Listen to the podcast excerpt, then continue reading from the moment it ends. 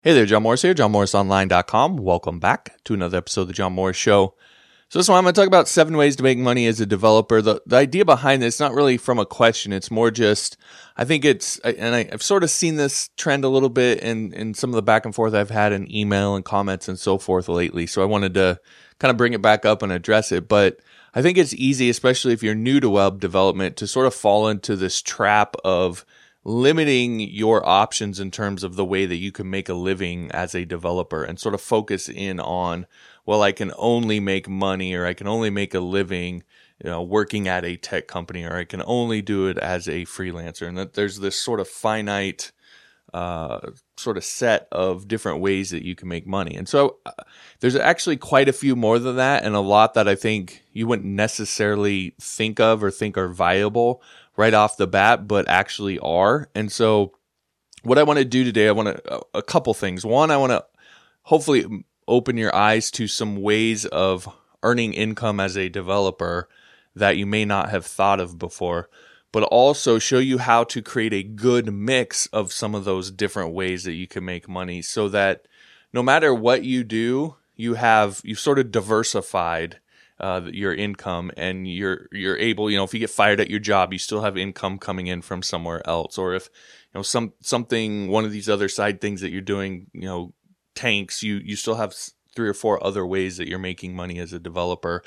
And and so you're you're a lot more secure in in the living you're making as a coder. You also of course will be able to make more money as a result of that because you have multiple sort of streams of income coming in and then also talk about active and passive income and, and, developing a good mix of that. So that's what we're going to get into in this episode. Just show you how to maximize the money you make from your coding skills. Ultimately, that's what I want you to get from this episode. Of course, before we do get into that, I do want to remind you about the uh, 1099 deal that's going on over on Udemy right now. So all of their participate participating courses, courses that normally run 100, 200 bucks, you can get right now for just 10.99.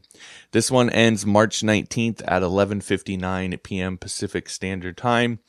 Uh, this is an affiliate exclusive only, so that means if you just go to the site right now, you're not going to see the deal. You have to actually uh, go through an affiliate link. I happen to be an affiliate, so you can use the link johnmorrisonline.com slash March that will do everything that needs to be done to get you set up with that 1099 deal. And then you can just browse the site from there, pick the courses you want, and you'll be good to go. So again, Udemy deal 1099. It ends March 19th at 11:59 Pacific Standard Time. The link for that is johnmorrisonline.com slash March.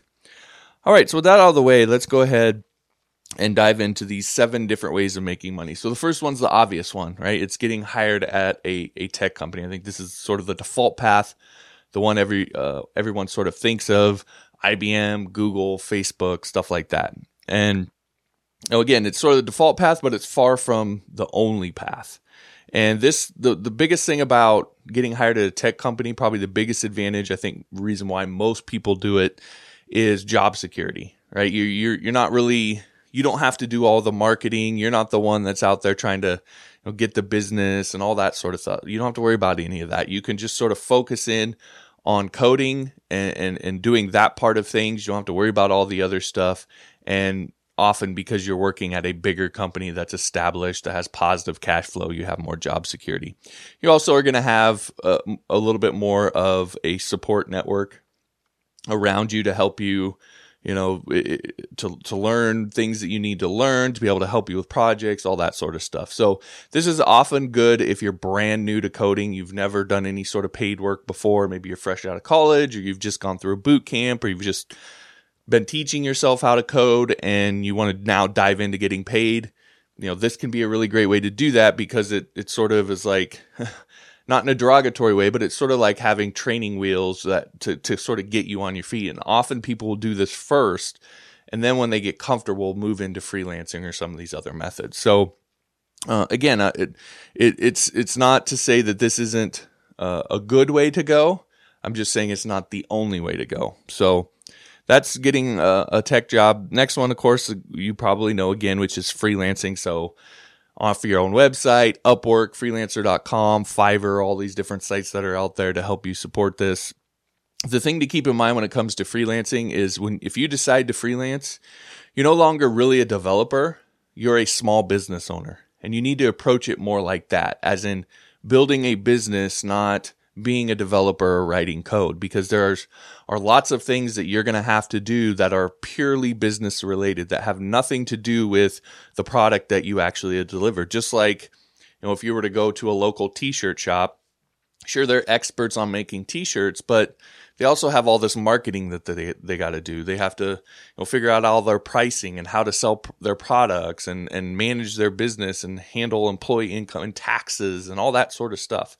So you are truly building a business and you need to understand and approach it that way and realize that the the code is really just a means to an end for your for your overall business. This is this is primarily for people who are more entrepreneurial minded. It's it has a lot for a lot of people. It's the reason they do this is freedom, not just time, but sort of mental freedom. Because when you work for someone else, you're sort of, you know, you kind of have to do what they say. And for some of us, that that's very difficult uh, to to deal with. So if you're someone who's a little bit more entrepreneurial minded, someone who really values both their time and their mental freedom, then this can be a good route for you to go.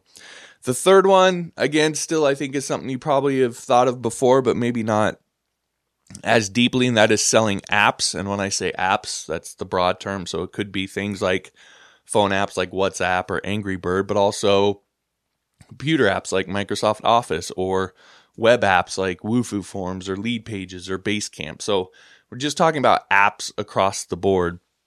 And this is really for you if you, you're someone who wants to build the next big thing, right? You watched the movie The Social Network and saw how Facebook was built, and that really sort of inspired you and motivated you, and you want to build, be the person to build that next big thing. This is the route that you should go because you're never really going to be happy until you're pursuing that goal. You don't necessarily ever have to achieve it, but it's the pursuit of it that ultimately is what what sort of brings you to life and makes you happy. So uh, that's the route to go if if uh, that's you. Now, again, the thing to keep in mind here is ultimately you again are building a business, and so you you you have to write a fine line of falling too much in love with your app versus making sure that you're doing right for the business as a whole so that the application, whatever it is, can stay alive and running because everybody loses if you go out of business. And if you've ever been a part or uh, used an app or, or, or worked with a company and then they went out of business as a customer, you really feel that. So uh, again, you have to ride that fine line and understand that it is a business, not just an app. The next one is teaching developers, and this is where we start to get in a little the more obscure thing. So this is what I do, um, you know, and for me, I could just sort of speak to my own experience. I've always I've always sort of enjoyed teaching and helping other people. I made majored in secondary education in college way back when, uh, and so it's just something that has always appealed to me. If you're someone who is really into sort of explaining or breaking down ideas and working with others and helping others and watching others grow and succeed, then teaching might be the route to go for you. And again, there's tons the the the marketplace now for coders teaching coders is huge. And you know, it's just uh, Udemy, Lynda, Skillshare, all this stuff. It's huge. There's plenty of of architecture out there for you to be able to tap into and, and rely on. So if that's something you want to get into, there's really been no better time than now to get into it because there's just such a sophisticated marketplace for it.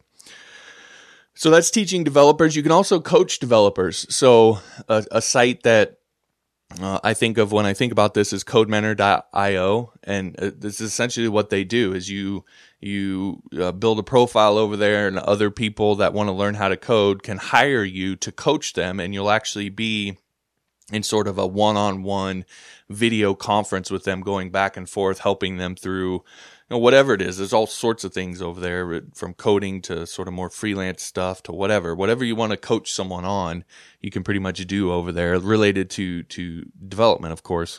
So again, that's that's one example of a place that you could do that. Of course, you could completely do it on your own if you wanted to. It just uh, depends. Now, this is a bit of a cross between freelancing and teaching because you know, teaching you you are teaching someone, but you're doing it not through a course or, or a video. You're doing it one on one directly, more like you would with a freelance client. So the things we talked about in terms of freelancing and teaching, you sort of combine those here a little bit when you get into coaching clients. Uh, and if you're, you know, if you're again into the one on one sort of hands on, direct, face to face sort of teaching, if that's the thing you're into, then that would be a good route to go for you. The next one is one I don't think too many people think about, to be honest. Uh, and for me, even it it was a lot of years before I even realized that this was a thing, but it absolutely is, and that is teaching clients. And so this would be the example I would I would use is I spent a lot of years as a freelancer building membership sites for people. I could, if I wanted to, very easily turn around and make a course where I teach non tech people how to build a membership site the way that I did with the technologies that I did. I could I could make that course. In fact, I know courses out there right now that exist that do that exact thing and do very well. And so that is something that I could do. So I'm not teaching coders, I'm teaching actual non-tech what would be what would be clients, but I'm not doing client work for them. I'm creating a course for them. And so the, the idea here is you help them solve their tech problems still, but you don't actually do it for them. You do it in a in a course. And you know uh, the thing about this, if you're going to go this route, is that you will always need to sort of tie it back to a make money type of element, meaning that these people at the end of the day don't they they don't care about the technology or any of that. They just want to get to the end result so they can start making the money that they want to make. They're business people. And so you always have to sort of put it in that sort of context and explain things in, in, in that way and, and, and sell your stuff in that way uh, because that's ultimately the end result that they're after. So if you're comfortable doing that, oftentimes people in this sort of market will have more money because they're business people. They're running businesses or they're they're they're wanting to run a business and they know they're going to have to invest. So when you you look at the difference between this particular market and maybe coaching coders a little bit more, oftentimes these people will uh, have a little bit more money or be willing to spend their money a little bit easier, but you always have to again tie it back to their overall goal and be able to speak in their language and explain things to people that are non-technical. So it might be a little bit easier to get them to purchase your course but it's probably going to be a little bit more difficult to teach them how to do the thing that that needs to be done. So you just have to keep that in mind. The last one here then is consulting clients. And this is you know this is what my brother does. And the idea here is you know he he consults big companies on data migration for a piece of software and, and so forth. But the the big thing here is you know you you you're you're helping them again to solve their their their tech problems but you're not freelancing so you're not doing it for them. And that's a real you have to really set that that line because a lot of times when you consult somebody on something they're going to want you to then just do it for them. And so if you're going to go into consulting clients and telling the idea is you, you're you're telling them what they need to do to solve their tech problems you're sort of walking it through them and being like a mentor through this process but you're not actually doing it any of any of it for them you're you're telling them who to hire or who in their staff can get it done or whatever, whatever the, the situation is, you're just providing them mentorship. You're not actually doing it for them. And the thing about this is it requires really high authority to get people to pay for this and usually is going to involve some tech thing that is fairly complex. For, so, for example, like what my brother does. I mean, the company that he does this for works with other Fortune 500 companies that have massive infrastructures. They're oftentimes they're, the software that they're migrating from to to this new software is really old and convoluted and it's just a mess. And I've actually sat there and, and watched him not necessarily watch exactly what he was doing, but watched him as he was messing and trying to my, get all the data migration and on meetings and so forth. And it's it's a mess. So again, it's it's something that it's not just going to be sort of your everyday sort of website or something like that that you're probably going to be able to do this for. It's going to be something more complex and it's going to require a lot of authority, meaning that you have established yourself as rock solid as a, a, an authority in this particular marketplace. So, but again, it's another it's another way that you can go, go about earning income. All right, so those are the seven ways to earn income. Now, the next thing I want to talk about is this idea of active and passive income. So, essentially, active income is where you know you you have to actively do something in order to earn the income. Meaning, if you're freelancing, you have to you know build the website and and do do that uh, in order to get paid. Uh, or even consulting with a client, you're getting paid often by the hour in that situation. So you you have to actually do something in order to earn that income directly. Whereas passive is more, you know, you can you could be in bed at night and someone could buy one of your courses and you, you know it's just there on your site. Someone could find it they could buy it.